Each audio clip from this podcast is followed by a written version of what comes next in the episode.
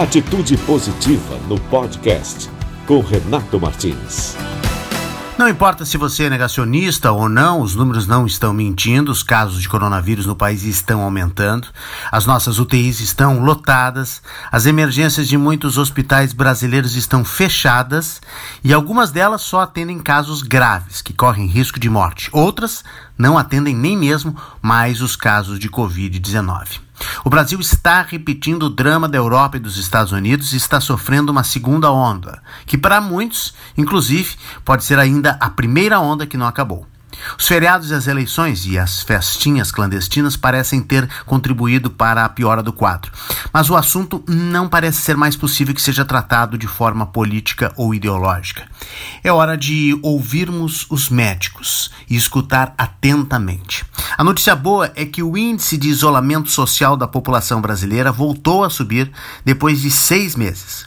O registro foi feito neste mês de novembro, depois de registrar o nível mais baixo de toda a história do mês de outubro, segundo os dados do Mapa do Calor, plataforma digital criada pelas operadoras de telecomunicações durante a pandemia na Covid-19. Isso aponta que as, as pessoas podem estar preocupadas com uma possível segunda onda do novo coronavírus, segundo o presidente executivo da Conexis Brasil Digital, Marcos Ferrari, entidade que reúne as maiores operadoras do país.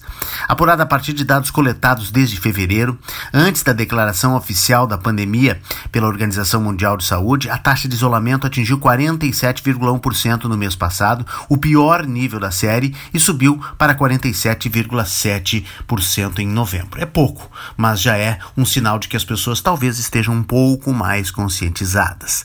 De acordo com Ferrari, em fevereiro, na média nacional, o índice de isolamento era de 37%. Esse nível serviu como uma referência para apurar a evolução do isolamento ao longo dos meses seguintes. Em março subiu para 42, depois um melhor resultado foi em abril, 52%, e desde então houve só recuo nos meses seguintes. Foi caindo, caindo 50 em junho, 49 em julho, 48% em agosto, 47 em setembro e os 47,1 de outubro. Os dados mostram que, mesmo sem quarentena, 30% da população brasileira permanece em casa ou se locomove pouco diariamente, suficiente para que o celular permaneça conectado a uma única antena ao longo do dia. Essa é a tecnologia que eles usam para poder calcular a taxa de isolamento.